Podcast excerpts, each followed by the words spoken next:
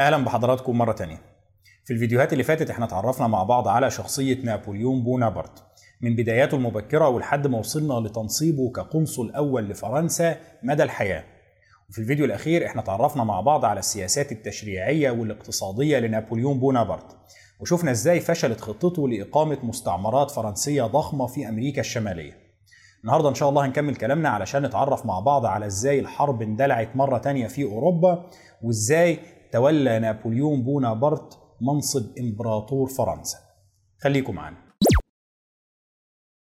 معاهدة إميان اللي أنهت حالة الحرب ما بين بريطانيا وفرنسا تم توقيعها في شهر مارس سنة 1802 وبالرغم من أنه توقيع المعاهدة دي كان المفترض أن معناه أن يتم إقرار سلام ما بين الدولتين وأن حالة الحرب ما بينهم تنتهي إلا أنه الواقع كان مختلف شوية. اللي حصل أنه معاهدة إميان كانت أقرب لهدنة ما بين الدولتين منها لحالة سلام فعلية. لأنه بعد توقيع الاتفاقيه الدولتين مش خلاص بقى بقوا حبايب ونسوا الخلافات اللي ما بينهم بالعكس فرنسا وبريطانيا فضلت كل واحدة منهم بتعتبر التانية عدوتها التقليدية. الدولتين كانوا عارفين إن الحرب ما بينهم كده كده هتتجدد قريب. وعلشان كده الدولتين بدأوا يستعدوا في مرحلة ما بعد إميان لتجدد الحرب ما بينهم مرة تانية. بعد توقيع معاهدة إميان ما بين الدولتين ظهر مجموعة من التوترات اللي أدت في النهاية لانتهاء حالة السلام واشتعال الحرب مرة تانية ما بين بريطانيا وما بين فرنسا. أهم نقطتين في التوترات اللي ظهرت ما بين الدولتين كانوا هما الوضع في مالطا والوضع في سويسرا. بالنسبة لمالطا كان تم الاتفاق في المعاهدة دي على إنه سيتم إجلاء البريطانيين عن جزيرة مالطا. الأسطول البريطاني في الوقت ده كان مسيطر على جزيرة مالطا، ولكن وقت التفاوض على المعاهدة بريطانيا وفرنسا اتفقوا على إنه مالطا هيخرج منها كل الجنود الأجانب، لا هتبقى تحت سيطرة فرنسا ولا هتبقى تحت سيطرة بريطانيا. طيب هنعمل فيها إيه؟ الدولتين اتفقوا على إنه الوضع في مالطا هنحاول نرجعه لما كان عليه قبل اندلاع الحرب في أوروبا. قبل ما تحصل حرب في أوروبا خالص. الوضع في مالطا كان إيه؟ مالطا كانت خاضعة لسيادة فرسان القديس يوحنا. وبالتالي تم الاتفاق على إنه البريطانيين هيخرجوا من مالطا وهنسلم الجزيرة دي لفرسان القديس يوحنا يستعيدوا سيادتهم عليها مرة تانية. بشرط إنه فرسان القديس يوحنا هيفضلوا محايدين في أي صراع ما بين بريطانيا وما بين فرنسا. خلاص مالطا هتبقى جزء محايد من أوروبا ملناش دعوة بيه ولا هو له دعوة بالنزاعات اللي ما بيننا. ده كان حل كويس وكان مرضي لكلا الطرفين. ولكن اللي حصل إنه بعد توقيع المعاهدة بريطانيا ما خرجتش من مالطا. بريطانيا لم تلتزم بالتعهدات اللي هي وقعت عليها. كل شوية نابليون بونابرت يبعت لهم. إيه يا جماعة مش هتخرجوا من مالطا بقى ولا إيه؟ يقولوا طيب ماشي ربنا يسهل. إن شاء الله إحنا هنخرج قريب. ولكن مع تكرار المماطلة وتكرار الضغوط بدأ نابليون بونابرت يدرك إن الإنجليز مش ناويين يخرجوا من مالطا. مماطلة بريطانيا طبعا ما كانتش عاجبة نابليون. ولكن في النهاية نابليون في الوقت ده كان أعقل بكتير من إن هو يدخل حرب علشان خاطر مالطا. أيوة الوضع مش عاجبه. وهو شايف إن ده إخلال ببنود الاتفاقية. ولكن في النهاية مش ده السبب اللي هدخل علشانه الحرب مرة تانية. نابليون بونابرت كان بيحاول يلتقط أنفاسه. كان شايف إن فرنسا محتاجة هدنة علشان تبدأ تنظم أمورها. وعلشان كده في الوقت ده كان بيحاول إن هو يحل بالدبلوماسية اللي مش لازم يدخل حرب علشانه. حاجات كتير بدل ما يدخل حرب علشان يحلها كان بيحاول يحلها بالجهود الدبلوماسية. ولكن في النهاية الجهود الدبلوماسية دي هي اللي أدت برضه لاندلاع الحرب. الجهود الدبلوماسية اللي أدت لاندلاع الحرب هي اللي نابليون بونابرت قام بيها في سويسرا. إحنا قلنا قبل كده ان سويسرا كان حصل فيها ثورة. الثورة دي هي اللي نتج عنها إقامة جمهورية في سويسرا معروفة باسم جمهورية هلفاتيا أو جمهورية هلفاتيكا. الجمهورية دي اللي وقت قيامها الفرنسيين دعموها بمنتهى القوة باعتبار إن دي هتكون جمهورية شقيقة للجمهورية الفرنسية. يعني باختصار هتكون دولة تابعة ليهم. وده أدى لأن سويسرا اتحولت لمسرح رئيسي من مسارح حرب التحالف الثاني. جزء كبير من معارك الحرب دي دار على الأراضي السويسرية. ولكن بعد إقرار السلام في أوروبا وبعد ما خلاص فرنسا عملت معاهدات صلح مع النمسا ومع بريطانيا تم الاتفاق على إنه سيتم تسوية الوضع في سويسرا. إزاي هتحصل التسوية دي؟ قالوا ببساطة الشعب السويسري يختار دستور جديد. يعملوا لنفسهم دستور جديد وبعد إقرار الدستور ده الجنود الفرنسيين ينسحبوا من سويسرا. وبرضه الحل ده كان مرضي لكل الأطراف. ولكن المشكلة حصلت لما خلاص الحكومة بتاعة جمهورية هلفاتيكا دي جهزت مسودة دستور وقررت إن هي تطرحه على الشعب السويسري للتصويت. هنا الشعب السويسري رفض بأغلبية مسودة الدستور دي وبالتالي بقى في عندنا أزمة كبيرة في سويسرا. الأزمة دي محدش لاقي لها حل. السبب في الأزمة دي والسبب في رفض الدستور هو إنه الشعب السويسري كان منقسم على نفسه. جزء كبير من الشعب السويسري كان شايف إن الحل الأفضل والنموذج الأمثل لحكم البلد هو الحكم الفيدرالي أو السلطة اللامركزية. كانوا عايزين المقاطعات السويسرية يكون لها سلطات كبرى في مقابل سلطة ضعيفة لحكومة مركزية أو حتى من غير حكومة مركزية خالص مش مشكلة. كانوا شايفين إن كل مقاطعة لها خصوصية ووضع مختلف ولازم المقاطعات دي تتمتع بشبه استقلال. بينما جزء تاني من الشعب السويسري وده الجزء اللي كان مؤيد لقيام جمهورية هلفاتيكا أو جمهورية هلفاتيا كان شايف إنه مستقبل سويسرا هو الدولة المركزية. كانوا شايفين ان أوروبا كلها فيها حكومات مركزية. اشمعنى إحنا يعني اللي هنخترع نظام؟ إحنا لازم يكون عندنا حكومة مركزية قوية تسيطر على كل أقاليم الدولة. بسبب الصراع ده وبسبب إن الشعب السويسري كان منقسم على نفسه ما بين الفكرتين دول ما كانش فيه حل واضح لتسوية الخلاف. دول مصممين على دولة فيدرالية ودول مصممين على دولة مركزية. وبقى واضح إن الأمور هتشتعل ما بين الطرفين مرة تانية. وهنا كان قدام نابليون بونابرت الخيار. هل هتتدخل في سويسرا ولا لا؟ هنا نابليون بونابرت برضه بيقرر يلجأ لحل ذكي لحل دبلوماسي بدل الحلول العسكرية. الحل المباشر والأسهل بالنسبة لنابليون بونابرت واللي كان ممكن الحكومات الفرنسية السابقة تتبعه هو إن هم يبعتوا الجيش الفرنسي اللي كان بالفعل موجود في سويسرا ويخلوه يفرض الدستور ده بالقوة أو يقمع الناس المناوئين للدستور. في النهاية هم كانوا بيعتبروا أن جمهورية هلفاتيا أو جمهورية هلفاتيكا تعتبر جمهورية حليفة ليهم. وبالتالي كان الأسهل أن إحنا ندعم الحلفاء بتوعنا ونروح نقمع الناس اللي مش موافقين على الدستور ده ونفرض الدستور ده بالقوة. ولكن نابليون بونابرت رفض إن هو يلجأ للقوة في حل المسألة دي. ببساطة نابليون شاف إن تدخله هيعتبر فرض لإرادة فرنسا على الشعب السويسري. أنت هنا بتتدخل ما بين طرفين في الشعب السويسري وفيهم طرف له أغلبية اللي هو الطرف اللي رفض الدستور. كون إن أنت تتدخل لصالح الحكومة اللي طرحت الدستور ده أنت كده بتفرض إرادتك على الشعب السويسري. وبالتالي بيحول فرنسا لدولة محتلة لسويسرا.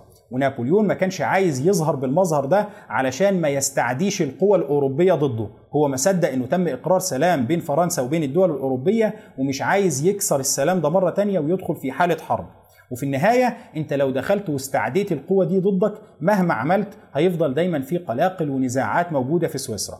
وعلشان كده نابليون قرر إن هو مش هيسمح باستنزاف الجمهورية الفرنسية هناك. إحنا مش هنسمح انه قوات فرنسا يتم محاربتها وانه موارد فرنسا يتم استغلالها هناك. بمنتهى البساطة لو السويسريين مش قادرين يتفقوا ما بينهم وما بين بعض على الحل الأمثل لحكم دولتهم إحنا ملناش دعوة. اسحب لي يا ابني الجنود الفرنسيين اللي في سويسرا دول وخلي السويسريين يوصلوا الحل مع بعض. إحنا مش هنتدخل بالقوة علشان نحل الأزمة اللي موجودة في سويسرا. طبعا بمجرد انسحاب القوات الفرنسية بقى واضح إنه موقف جمهورية هلفاتيا أو جمهورية هلفاتيكا بقى ضعيف. الحلفاء الأقوى بتوعهم واللي كانوا هم بيعتمدوا عليهم بشكل كبير جدا في الدعم العسكري خلاص شالوا إيدهم من الموضوع وانسحبوا. وعلشان كده بدأت تظهر ثورات ضد جمهورية هلفاتيا أو جمهورية هلفاتيكا في أنحاء متفرقة من سويسرا. الثورات دي نجحت في البداية في السيطرة على أجزاء كبيرة من سويسرا. ولاحقا انهارت حكومة جمهورية هلفاتيا تماما. وبكده الوضع في سويسرا قلب فوضى كاملة. الفوضى دي طبعا ما كانتش في مصلحة دولة زي فرنسا. فرنسا ما كانش من مصلحتها أبدا إن جارة كبيرة ليها زي سويسرا يتحول الموضوع فيها لحرب أهلية. ولكن كان واضح إن ده اللي هيحصل. أنصار الفيدرالية مصممين على موقفهم وأنصار الحكم المركزي مصممين على موقفهم وواضح إن محدش هيقدر يتفق على حل يرضي جميع الأطراف. هنا نابليون بونابرت برضه رفض إن هو يلجأ للحل العسكري لنفس الأسباب اللي خلاته يرفض اللجوء له في المرة الأولى. وقرر نابليون بونابرت إن هو يحاول يعمل نوع من الوساطة ما بين الأطراف السويسرية المختلفة. نابليون بونابرت بيدعو الأطراف المختلفة في سويسرا للقاء والحوار وبيعمل نوع من الوساطة ما بين الأطراف دي كلها. بيبدأ يحاول يقنعهم بالوصول لحل وسط أو لأرضية مشتركة تمنع اندلاع حرب أهلية في سويسرا. بالفعل بعد مفاوضات شاقة بينجح نابليون بونابرت في إقناع الأطراف المختلفة في سويسرا بتبني قانون أو بتبني نظام اسمه قانون الوساطة.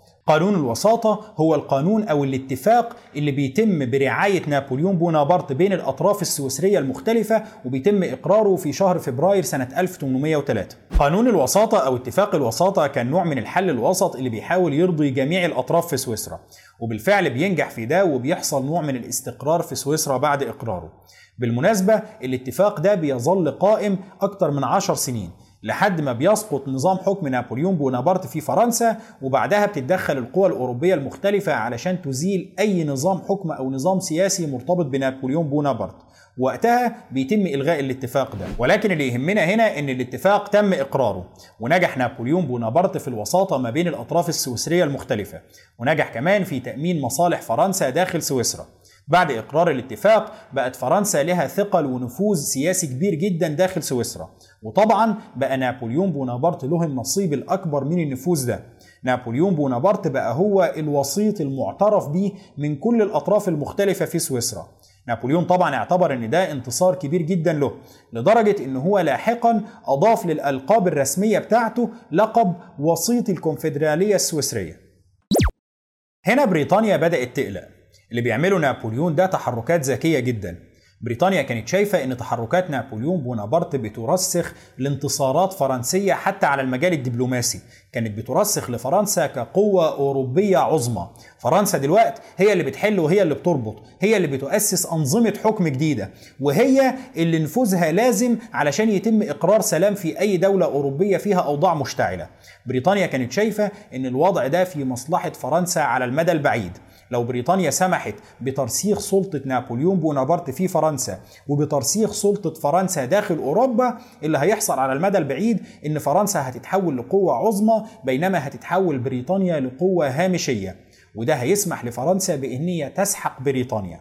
علشان كده بريطانيا شافت إنه استمرار حالة السلام في مصلحة فرنسا أكتر منه في مصلحة بريطانيا. وعلشان كده قرروا إنه كفاية سلام لحد كده إحنا هنرجع نحارب فرنسا مرة تانية. وبالفعل بريطانيا بتقرر في 18 مايو سنة 1803 اللي هو تقريبا بعد ثلاث شهور من إقرار السلام في سويسرا وبعد حوالي سنة من إقرار معاهدة إميان ما بين بريطانيا وما بين فرنسا إن هي تعلن الحرب على فرنسا مرة تانية. أي نعم في المرحلة دي كانت بريطانيا في حالة حرب لوحدها ضد فرنسا لأنه ما كانتش قادرة تجتذب أي حلفاء أوروبيين يدخلوا الحرب معاها ضد فرنسا. خصوصا إن الحلفاء الأوروبيين دول كانوا شايفين إنه فرنسا ما أخلتش ببنود الاتفاقات اللي هي وقعتها اللي أخل بيها كان بريطانيا. وبالرغم من كده بريطانيا هي اللي بدأت بإعلان الحرب. ولكن في النهاية الحرب تم إعلانها ما بين الدولتين. عموما في بدايات الحرب دي ما كانش فيه أي اشتباكات كبيرة ولا معارك ضخمة لأنه في النهاية القوة البريطانية الأساسية هي قوة بحرية بينما القوة الفرنسية الأساسية هي قوة برية. طيب إحنا عندنا وضع كده صعب يحصل فيه حرب. لا فرنسا قادرة تحارب بريطانيا في البحر ولا بريطانيا مستعدة إن هي ترجع تحارب فرنسا على البر.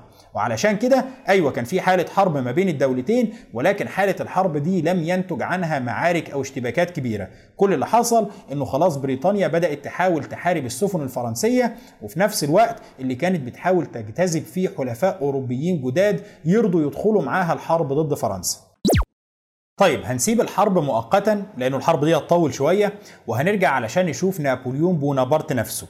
نابليون بونابرت كان من أول ما تولى منصب القنصل الأول لفرنسا وهو بيتعرض لمحاولات اغتيال. محاولات الاغتيال اللي تعرض لها نابليون بونابرت كانت محاولات متعددة. ولكن القاسم المشترك ما بين أغلب المحاولات دي كان إن هي محاولات تم تدبيرها بواسطة الملكيين المدعومين من أسرة البوربون. أسرة البوربون اللي هم كانوا الأسرة الحاكمة لفرنسا قبل قيام الثورة الفرنسية واللي كانوا بيتفرجوا على اللي بيعمله نابليون بونابرت في فرنسا بغيظ شديد جدا.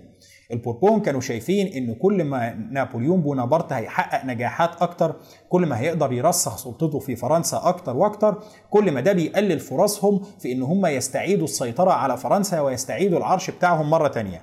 وعلشان كده كانوا شايفين إن غياب نابليون بونابرت عن المشهد هيكون في مصلحتهم. اللي كان مضايق البوربون أكتر في الفترة دي هي إنهم كانوا متغاظين جدا من إنه نابليون بونابرت مركز كل السلطات تقريبا في إيده. فبقوا مش فاهمين. طب لما هو الشعب الفرنسي ما عندوش مشكلة في إن شخص واحد يبقى في إيده سلطة مطلقة. كانوا متضايقين ليه من الحكم بتاعنا؟ يعني إيه اللي خلاهم يعملوا ثورة؟ طب لما هو كده ولما هم موافقين على إن واحد بس هو اللي يركز جميع السلطات في إيده طب ما إحنا أولى. نابليون مين اللي هم رايحين له ده؟ يطلع مين نابليون؟ إحنا الحكام السابقين لفرنسا وإحنا أولى بحكمها. وعلشان كده البوربون كانوا بيدعموا وبيرتبوا محاولات اغتيال متعددة لنابليون بونابرت لأن هما كانوا شايفين إنه في ظل تركز كل السلطات في إيد نابليون بونابرت لو تم اغتياله هنا هيحصل فوضى في فرنسا. الفوضى دي هتكون فرصة مناسبة جدا ليهم لاستعادة حكم فرنسا مرة تانية. أشهر محاولات الاغتيال اللي تعرض لها نابليون بونابرت كانت مؤامرة اسمها مؤامرة الخناجر. المؤامرة دي تم تدبيرها في شهر أكتوبر سنة 1800 لما نابليون بونابرت كان القنصل الأول لفرنسا. ومؤامرة تانية تم تدبيرها بعدها بشهرين اسمها مؤامرة شارع سان نيكيز ودي المؤامرة اللي أوشكت بالفعل على قتل نابليون بونابرت.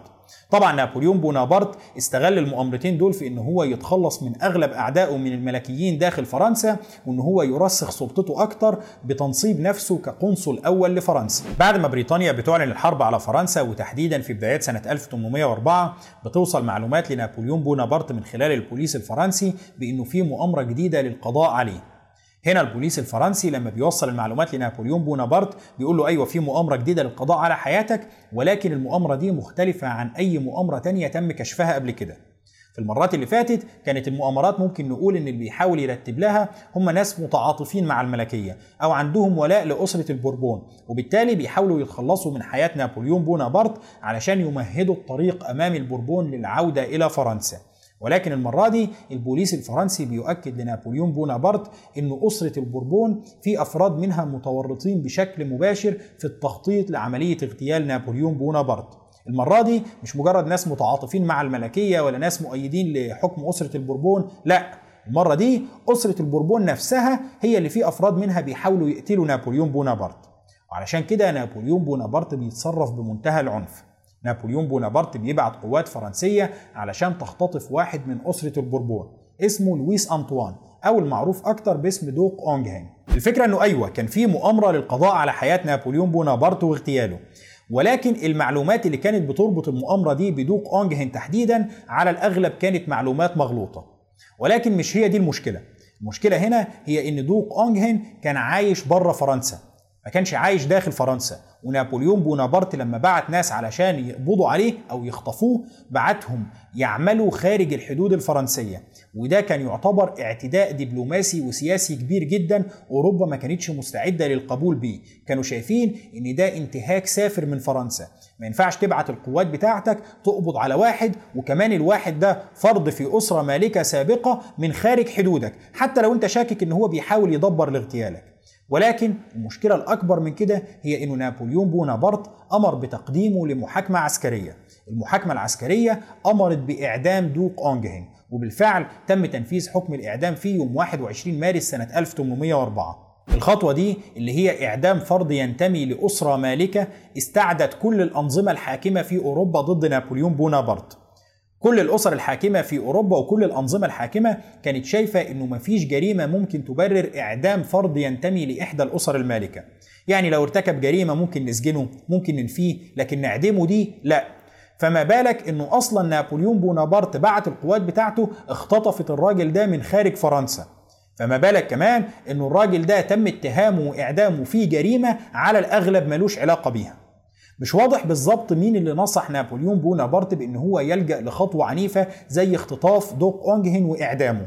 ولكن في النهاية الخطوة دي خلت كل الأنظمة الحاكمة في أوروبا تشوف نابليون بونابرت ما يختلفش كتير عن الثوريين المتطرفين أو عن عهد الإرهاب. بقوا شايفين إنه زيه زي الناس اللي أعدموا لويس السادس عشر وزوجته.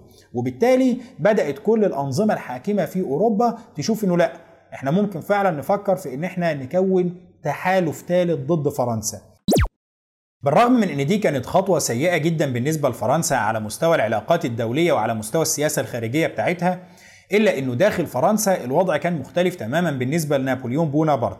الخطوة دي ساعدت نابليون بونابرت في السياسة الداخلية بشكل كبير جدا لأنه بمنتهى البساطة كل أعداء نابليون بونابرت كانوا مرعوبين منه في الفترة دي.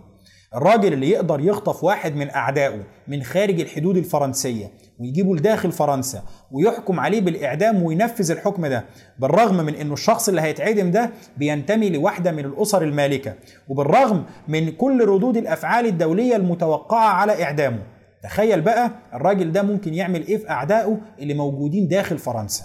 وعلشان كده كل معارضي نابليون بونابرت اختفوا محدش فيهم كان قادر يتكلم أو يعارض نابليون بونابرت. وبكده بقى الطريق لنابليون بونابرت ممهد أكتر وأكتر لتشديد قبضته بشكل كبير جدا على السلطة نابليون ببساطة بيقول للفرنسيين إنه السبب الأساسي اللي مخلي البوربون بيحاولوا يقتلوه ويتخلصوا منه هم إنهم متوقعين إنه تحصل فوضى في فرنسا لو نجحوا في اغتياله هتحصل فوضى ليه؟ لأنه ببساطة مفيش نظام واضح لتوريث الحكم في فرنسا لو أنا مت دلوقتي مين اللي هيحكم فرنسا؟ مين هيبقى رجل فرنسا القوي؟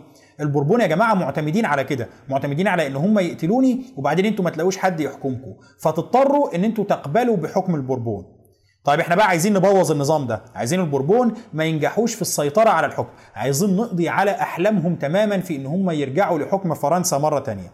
فنابليون بيقترح على الفرنسيين إنه خلاص أنا عندي الحل اللي يخلي البوربون ييأسوا من فكرة إن هم يستعيدوا حكم فرنسا. الحل ده ببساطة إن إحنا نعمل نظام حكم جديد علشان نضع نظام واضح لتوريث الحكم. ببساطة إحنا هنؤسس سلالة حاكمة جديدة. السلالة الحاكمة دي هي اللي هتتوارث فيما بينها حكم فرنسا. وبالتالي البوربون خلاص بقى لو بقى في سلالة حاكمة جديدة مش هيلاقوا حتة يحكموها مش هيلاقوا فرصة أصلا يطمحوا فيها بحكم فرنسا. طيب ما دام إحنا بقى هنأسس سلالة حاكمة جديدة هتلاقوا مين أحسن من نابليون بونابرت علشان يبقى هو مؤسس السلالة الجديدة دي. نابليون بيقول للشعب الفرنسي إن إحنا هنحول نظام الحكم عندنا من نظام حكومة القناصل إلى نظام الإمبراطورية الفرنسية. قول لهم سيبكم بقى من موضوع مملكة فرنسا ولا مش عارف إيه. المملكة دي كانت قبل الثورة لما كنا لسه يعني دولة صغيرة ومحدودة مش زي دلوقتي. لكن إحنا دلوقتي خلاص بقينا إمبراطورية كبيرة. وبعدين ما دام النمسا جنبنا الحاكم بتاعهم بيقول على نفسه الإمبراطور بيقول إن هو إمبراطور الإمبراطورية الرومانية المقدسة فإحنا مش أقل منهم. كان هو إمبراطور إحنا كمان الحاكم بتاعنا هيبقى لقبه إمبراطور فرنسا. فخلاص يا جماعة إحنا هنعمل نظام حكم جديد وهبقى أنا إمبراطور فرنسا وأولادي هيرثوا من بعدي نفس اللقب ده. لقب إمبراطور فرنسا. بس هنا إحنا لازم نقف شوية عند نقطة أولاده اللي هيرثوا من بعده لقب إمبراطور فرنسا. لأنه ببساطة لحد اللحظة دي نابليون بونابرت ما كانش عنده أبناء. إحنا قلنا قبل كده إن جوزفين بونابرت اللي هي زوجة نابليون بونابرت كانت متجوزة قبله وإنه كان عندها أطفال من زواجها الأول وإنه زوجها الأول تم إعدامه في عهد الإرهاب. بعد إعدام زوجها الأول جوزفين دخلت في علاقات متعددة مع بعض رجال الجيش والساسة الفرنسيين. واللي كان من ضمنهم بول بارا صديق نابليون بونابرت. بول بارا هو اللي عرف نابليون بونابرت على جوزفين غالبا لأنه كان زهق منها وعايز يخلص منها فقرر يعرفها على نابليون. ولكن نابليون اللي كان لسه شاب صغير في العشرينات من عمره تقريبا عمره في الوقت ده كان 27 سنة حب جوزفين جدا وتعلق بيها وقرر يعرض عليها الزواج. وبالفعل نابليون بونابرت بيتمم زواجه بجوزفين قبل رحيل حملته الأولى إلى إيطاليا سنة 1796 بالرغم من أن أسرة نابليون بونابرت ما كانتش سعيدة بالزواج ده إلا أن نابليون بونابرت أصر على إتمامه لدرجة أن هو بينهي إجراءات زواجه من جوزفين قبل رحيل الحملة بتاعته لإيطاليا بيومين. وبعد إتمام إجراءات الزواج بيومين اتنين الحملة بترحل إلى إيطاليا وعلى رأسها نابليون بونابرت اللي كان رايح علشان يحقق المجد العسكري في أولى الحملات اللي هو بيتولى قيادتها. وكان متخيل إن هو هيروح يحقق المجد العسكري ويحقق الانتصارات لفرنسا بينما زوجته الوفية المخلصة منتظراه في فرنسا. ولكن نابليون أول ما بيوصل لإيطاليا بتبدأ توصله أنباء عن أنه جوزفين رجعت مرة تانية للعلاقات اللي كانت مرتبطة فيها برجال الجيش والسياسة الفرنسيين. نابليون أول ما بيسمع الأنباء دي مشاعره تجاه جوزفين بتتغير بشكل كبير جدا. نابليون بيحتفظ بحبه لجوزفين ولكنه بيتحول لاحتقارها. بيعتبر إن اللي هي عملته ده طعنة كبيرة جدا لكرامته والكبرياء. وعلشان نابليون بونابرت يحاول يعوض الطعنة دي في كرامته بيلجأ هو كمان إن هو يرتبط بعلاقات مع نساء أخريات. وبالتالي كان نابليون بونابرت مرتبط بعشيقات بينما زوجته في فرنسا بترتبط هي كمان بضباط في الجيش الفرنسي أو ببعض السياسيين هناك. علاقات نابليون النسائية بدأت تظهر للعلن أثناء الحملة الفرنسية في مصر. وبعد كده استمرت بشكل كبير جدا حتى بعد ما بقى القنصل الأول لفرنسا وحتى فيما بعد. وهنا مع ظهور العلاقات النسائية لنابليون بونابرت للعلن ومع استمراره في العلاقات دي أثناء وجوده في فرنسا بدأت جوزفين هي كمان تعتبر أن علاقات نابليون النسائية إهانة ليها وبدأت تعترض عليها. ولكن هنا نابليون بدأ يلمح بمشكلة جديدة وهي أن هو لحد الوقت ده لم ينجب من جوزفين. نابليون بونابرت كل ما كان بيشدد قبضته أكتر وأكتر على السلطة كل ما كان بيقلق أكتر من فكرة عدم وجود وريث له. اللي هو أنا دلوقتي القنصل الأول لفرنسا. طب أنا دلوقتي هبقى إمبراطور فرنسا. طيب فين ابني بقى اللي هيرث مني الألقاب دي وهيرث المناصب دي؟ ولكن عموما مع طرح فكرة إنشاء الإمبراطورية الفرنسية وتنصيب نابليون بونابرت كإمبراطور لفرنسا نابليون بيقرر إن هو هيتجاوز مؤقتا عن فكرة عدم وجود وريث. وبيقرر إنه سيتم تنصيب جوزفين بونابرت كإمبراطورة لفرنسا إلى جواره هو إمبراطور فرنسا. فيما بعد بيستمر نابليون بونابرت في علاقاته النسائية المتعددة ولاحقا بينسب له عدد من الأطفال غير الشرعيين. يمكن بيكون أشهرهم ابن من نبيلة بولندية اسمها ماري واليفسكا. الابن ده المعروف باسم ألكسندر واليفسكي. واللي فيما بعد بعد أكتر من 200 سنة على ولادته تحاليل الحمض النووي بتثبت انتمائه لأسرة نابليون بونابرت. بالمناسبة أنا بشكر صديق البرنامج الأستاذ عمرو عبد الخالق. هو اللي بعت لي المعلومة دي عن ألكسندر والويسكي وعن تحاليل الحمض النووي اللي أثبتت انتمائه لأسرة نابليون بونابرت. على أي حال علشان نقفل قصة نابليون وجوزفين نابليون بيقرر سنة 1810 إن هو يطلق جوزفين وبالفعل بيطلقها وبيتجوز أميرة نمساوية علشان يخلف منها. بالفعل بعد سنة على زواجهم نابليون بونابرت بينجب منها الابن اللي هو كان بيحلم بيه اللي هو بيعرف في بعض المصادر باسم نابليون الثاني ولكن عموما دي قصة سابقة لأوانها. عموما نابليون بونابرت بيقرر ان هو هيتوج نفسه ويتوج زوجته جوزفين كإمبراطور وإمبراطورة لفرنسا وبيتعمل حفل ضخم جدا للتتويج في كنيسة النوتردام في الحفل ده بيتعزم البابا بيوس السابع بابا الكنيسة الكاثوليكية. طبعا البابا بيوس السابع كان متخيل إنه مدام نابليون عزمه على حفل التتويج يبقى هو بابا الكنيسة الكاثوليكية اللي سيقوم بتتويج نابليون بونابرت بنفسه كإمبراطور لفرنسا زي ما شارلمان اللي هو أول إمبراطور للإمبراطورية الرومانية المقدسة عمل قبل ألف سنة لما جاب البابا ليو الثالث وخلاه هو اللي يتوجه كأول إمبراطور للإمبراطورية الرومانية المقدسة. ولكن نابليون كان أذكى من كده. اللي عمله شارلمان لما خلى البابا ليو الثالث هو اللي يتوجه كان سبب كل المشاكل اللي حصلت ما بين الكنيسة الكاثوليكية وما بين الأباطرة والملوك في أوروبا في القرون الوسطى وسبب كل الحروب اللي دارت ما بينهم لأنه ببساطة الكنيسة الكاثوليكية اعتبرت إنه ما دام إحنا اللي بنضع التاج على رؤوس الملوك يبقى سلطة الكنيسة أعلى من سلطة الملوك والأباطرة. وفي نفس الوقت كانوا شايفين إنه ما دام إحنا نملك حق تتويج الملوك يبقى إحنا برضو نملك حق عزل الملوك. وعلشان المشكلة دي دارت أغلب الحروب اللي حصلت في القرون الوسطى ما بين الكنيسة من جهة وما بين الملوك والأباطرة والأمراء من جهة تانية. نابليون كان عارف كويس إنه المشاكل دي هتحصل لو خلى البابا بيوس السابع هو اللي يتوجه. وعلشان كده قرر إنه لأ إحنا هنعزم البابا ولكن هنعزمه كضيف شرف. مش هو اللي هيتوج نابليون بونابرت. في 2 ديسمبر سنة 1804 اتعملت حفلة تتويج نابليون بونابرت كإمبراطور لفرنسا. في الحفلة دي نابليون كان مجهز تاجين علشان الحفل. التاج الأول دخل بيه القاعة وهو محطوط على راسه. بينما التاج الثاني اللي كان معمول على نفس نمط التاج بتاع شارلمان كان موجود في القاعة. أول نابليون بونابرت ما دخل مسك التاج بتاع شارلمان وحطه على راسه كنوع من الدلالة الرمزية لكنه ما لبسهوش لأنه بالفعل كان لابس تاج. وبعد كده نزل التاج من على راسه وحطه على راس زوجته جوزفين خطوة نابليون بونابرت بأن هو اللي يتوج نفسه وبعد كده يتوج زوجته جوزفين كانت خطوة لها دلالة كبيرة جدا. أنا نابليون بونابرت اللي بستمد سلطتي من نفسي. ما بستمدش سلطتي دي من بابا الكنيسة الكاثوليكية. وفي نفس الوقت نابليون بونابرت ما فكرش مثلا إنه يجيب قاضي فرنسي أو واحد من رؤساء المجالس التشريعية اللي موجودة في فرنسا علشان يلبسوا التاج.